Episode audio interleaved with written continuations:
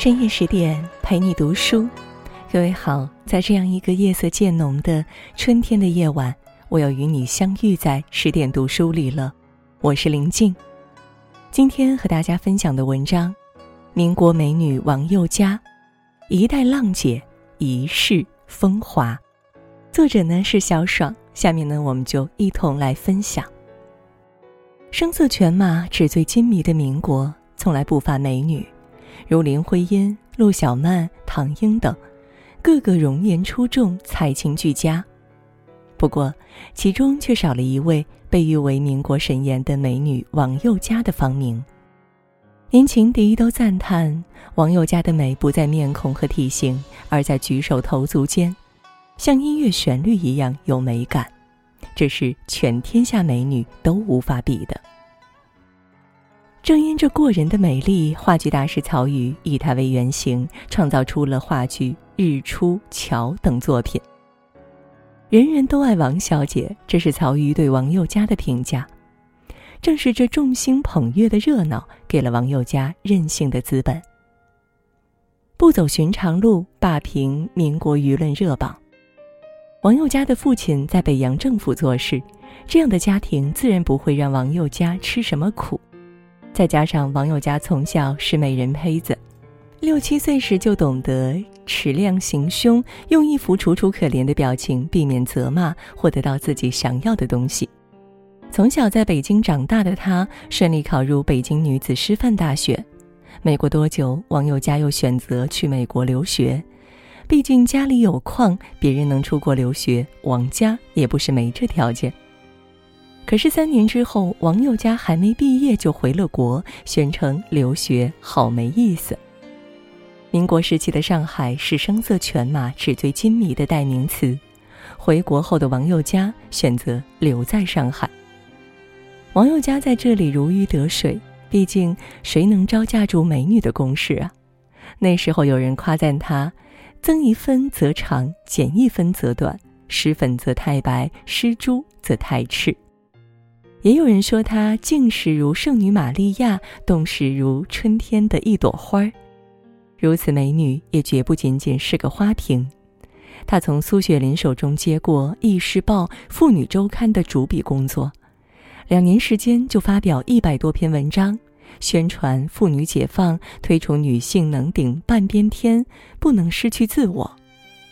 也正是这份逼人的美和才华，吸引了民盟的创始人罗隆基。当时罗隆基正与妻子分居，妻子回了新加坡老家，处在空窗期的两个人，一个才华横溢，一个貌美如花，自然的吸引到了一起。罗隆基比王宥嘉大十二岁，曾是清华的学霸，又擅长演讲，忽悠少不更事的小妹妹，简直易如反掌。知道王宥嘉有个从小定下的未婚夫，罗隆基说。你接受过最新颖的教育，也看到过国外自由恋爱的模式。你不应该像传统女性一般接受包办婚姻，应该冲破封建思想的束缚。于是王宥嘉火速退了婚。单身的王宥嘉再次接收到罗隆基的信号：你这么青春美丽，如能给这古老封建的社会来颗炸弹，使得万万千千的人为你的勇敢喝彩赞美。一定会给这死气沉沉的社会添添生气。醉翁之意不在酒，在于忽悠你不着痕迹也。王宥嘉以光速与罗隆基住在一起，过起了宛如夫妻的生活。好的爱情应该让人获得成长，而不是一味的放纵沉沦。这部王宥嘉父亲知道后，气得登报声明断绝父女关系，直到老人家离世，也没有原谅这个手心里捧大的女儿。鸟爱惜羽毛，人爱惜名声。与有妇之夫同居的王宥嘉，却丝毫没有悔意，甚至因为自己离经叛道的经历，登上民国舆论热榜而沾沾自喜。庞乐在《乌合之众》里说：“凡是能向他们提供幻觉的，都可以很容易的成为他们的主人；凡是让他们幻灭的，都会成为他们的牺牲品。飞蛾扑火的感情，就要做好毁灭的准备。”而王宥嘉丝毫没有觉察自己在飞蛾扑火的路上。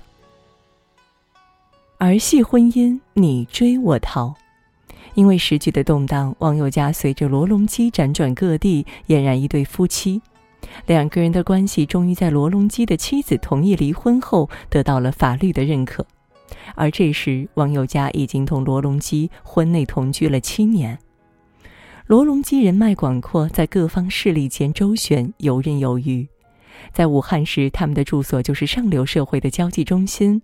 王宥嘉也凭着自己的冰雪聪明和交际能力，成了文化沙龙的女主人。抗日战争初期，周恩来、邓颖超夫妇也时常来沙龙小坐。然而，才华终究掩盖不住人品的缺陷。已经是合法夫妻的两人，依然不被世人接受。有一次，王友佳陪着罗隆基出席活动，有记者故意问王小姐：“你的信仰是什么？”王友佳骄傲地说：“是爱，爱情是我一生的信仰。”那时候的王友佳还不明白，爱情的确可以用来装饰生命，但绝不是生命的根基。把爱情当信仰，终究会受到反噬。因为美丽和自身的魅力，王友佳对待着经历坎坷的婚姻，并没有视若珍宝。相反，明知罗隆基花心，王友佳却说他不过喜欢逢场作戏，只要他如常的爱我，戏罢仍能回到我的身边来，我也就不想认真。他觉得婚姻中，男人就像风筝，女人则是那根线，无论风筝飞得多远，线一直握在自己手里。然而，婚姻的好坏靠的是彼此用心经营，而不是靠一腔自信。王友佳的任性自信，把自己钉在了难堪的境地里。一天，美女杨云慧哭哭啼啼来家里，想要拿回自己曾经写给罗隆基的信。面对破坏自己婚姻的第三者，王友佳大度而和善。既然他想拿，那就给他拿好了。可在翻找杨云慧与罗隆基的信件时，竟发现竟然多达百封，王友佳的心沉到了谷底。尤其在一封信中，罗隆基甚至说要与王佑佳离婚，娶杨云慧。那时两个人结婚才一年，这种彻底的背叛伤害了王佑佳的自信和骄傲。王佑佳觉得缘分合则聚，不合则散。既然罗隆基想和杨云慧在一起，那就成全他们。于是王佑佳不哭不闹离开了家，也离开了这段历经十二年的感情。或许是只有失去才懂得珍惜。此时的罗隆基幡然醒悟，觉得自己还爱着王佑佳，快马加鞭开始了半个中国的追妻行动。但骄傲的王佑佳已经决心不再回头，去了英国，罗隆基的追妻之路也就戛然而止了。三年后，两人正式办理了离婚手续，从此一别两宽，各自安好。廖一梅在《悲观主义的花朵》中说：“如果你不相信克制是通向幸福境界的门的钥匙，方总肯定更不是。”冲动任性的王佑嘉，弃婚姻如敝履，只因这段婚姻伤了他的自尊。其实哪段婚姻没有鸡毛蒜皮？无非是收起一地鸡毛，再总揽全局。这时的王佑佳还不知道，这段充满诟病和指责的婚姻，已是自己一生中。最好的时光。为了证明的证明，惨淡收场。刚从婚姻泥沼里爬出来的王佑嘉，很快又找到新的归属。再嫁的是已故大明星阮玲玉的老公唐季山。不是说不能嫁人，但总要找个靠得住的男人。这唐季山最出名的就是与张之云、阮玲玉的情史。在张之云如日中天时，唐季山苦用手腕，追到手后，新鲜劲儿一过就弃如敝履。对于阮玲玉也是同样的套路。在最后阮玲玉吞药自杀时，唐季山为了自己的名声，伪造了阮玲玉的遗嘱，眼睁睁放弃施救的机会。这个情场老手对被情所伤的王宥嘉体贴入微，痴情又执着，最终抱得美人归。王宥嘉也深知唐季山并非良人，但还是毅然决然地选择嫁人。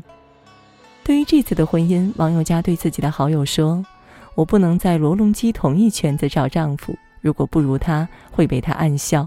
比他高明的又都已有家室，唐季山是另一个圈子内的人，无可比较。在这一点上，我可以心安理得地去嫁。”鲁迅说：“面子是中国人的精神纲领，只为了找一个比罗隆基强的人，就再次把自己推入了不幸的婚姻。这种自带毁灭式的婚姻，代价必定是惨重的。很多女人总是在泥沼中挖掘男人，不可避免地给自己挖了一座又一座婚姻的坟墓。唐季山是茶叶大王，嫁过来的王宥嘉已经是他的第五任妻子。”此时，王佑嘉已经四十岁，唐继山五十岁，真的是老大嫁作商人妇。这段婚姻在王佑嘉看来是赢了罗隆基，然而社会上却讥笑王佑嘉，称他为“王佑嫁”。女人的可悲就在于，明知道对方是个江湖浪子，却抱着自己能让浪子回头的幻想，飞蛾扑火。婚后的王佑嘉随着唐季山到台湾，王佑嘉聪明善交际，把唐家的茶叶生意打理得井井有条。唐季山彻底做了甩手掌柜，流连花丛，夜不归家。性格刚烈的王佑嘉再次离家，到两人离婚时，距离结婚才一年的功夫。随后，王佑嘉前往香港发展，想打拼一番事业。不知是时运不济，还是岁月不饶人。与罗隆基在一起时的长袖善舞，与唐季山在一起时社交场上如鱼得水的往来，此时都失了效。王佑嘉用离婚后的赔偿去创业，总是屡屡失败，血本无归，无奈只好回了台湾。一九六七年，王佑嘉因为头疼住院，昏迷不醒，没几天就离世了，年仅五十九岁。去世时的王佑嘉已经一贫如洗，身边没有一个亲人。曾经的情敌前来相送，在殡仪馆讨价还价，最后殡仪馆的人出于怜悯，免了所有费用。都说岁月从不败美人，奈何美人辜负了岁月。王佑嘉一辈子都活给别人看，其实日子是自己的，活好自己才是最重要的。当我们翻看王佑嘉的照片时，并不觉得她有多美。见过他本人的人说，王佑嘉不上相，照片的美不及他本人的十分之一。也幸亏了这份不上相，美人任性的一生，随着熟人的离去，也跟着销声匿迹了。在另一个世界，终于清静安好，怡然自得。如果说王佑嘉的一生是一盘棋，他就像个任性的孩子，不懂得环环相扣，更不懂得布局，最后耍性子，推翻了棋盘。人生如棋，虽然不必每一步深思熟虑，也切不可任性妄为，否则纵使侥幸赢了一两步，也很难有圆满的结局。切记。好了，今天的文章就分享到这儿了。更多美文，请你继续关注十点读书，也欢迎把我们推荐给你的朋友和家人，一起在阅读里成为更好的自己。也祝各位每晚好梦，晚安。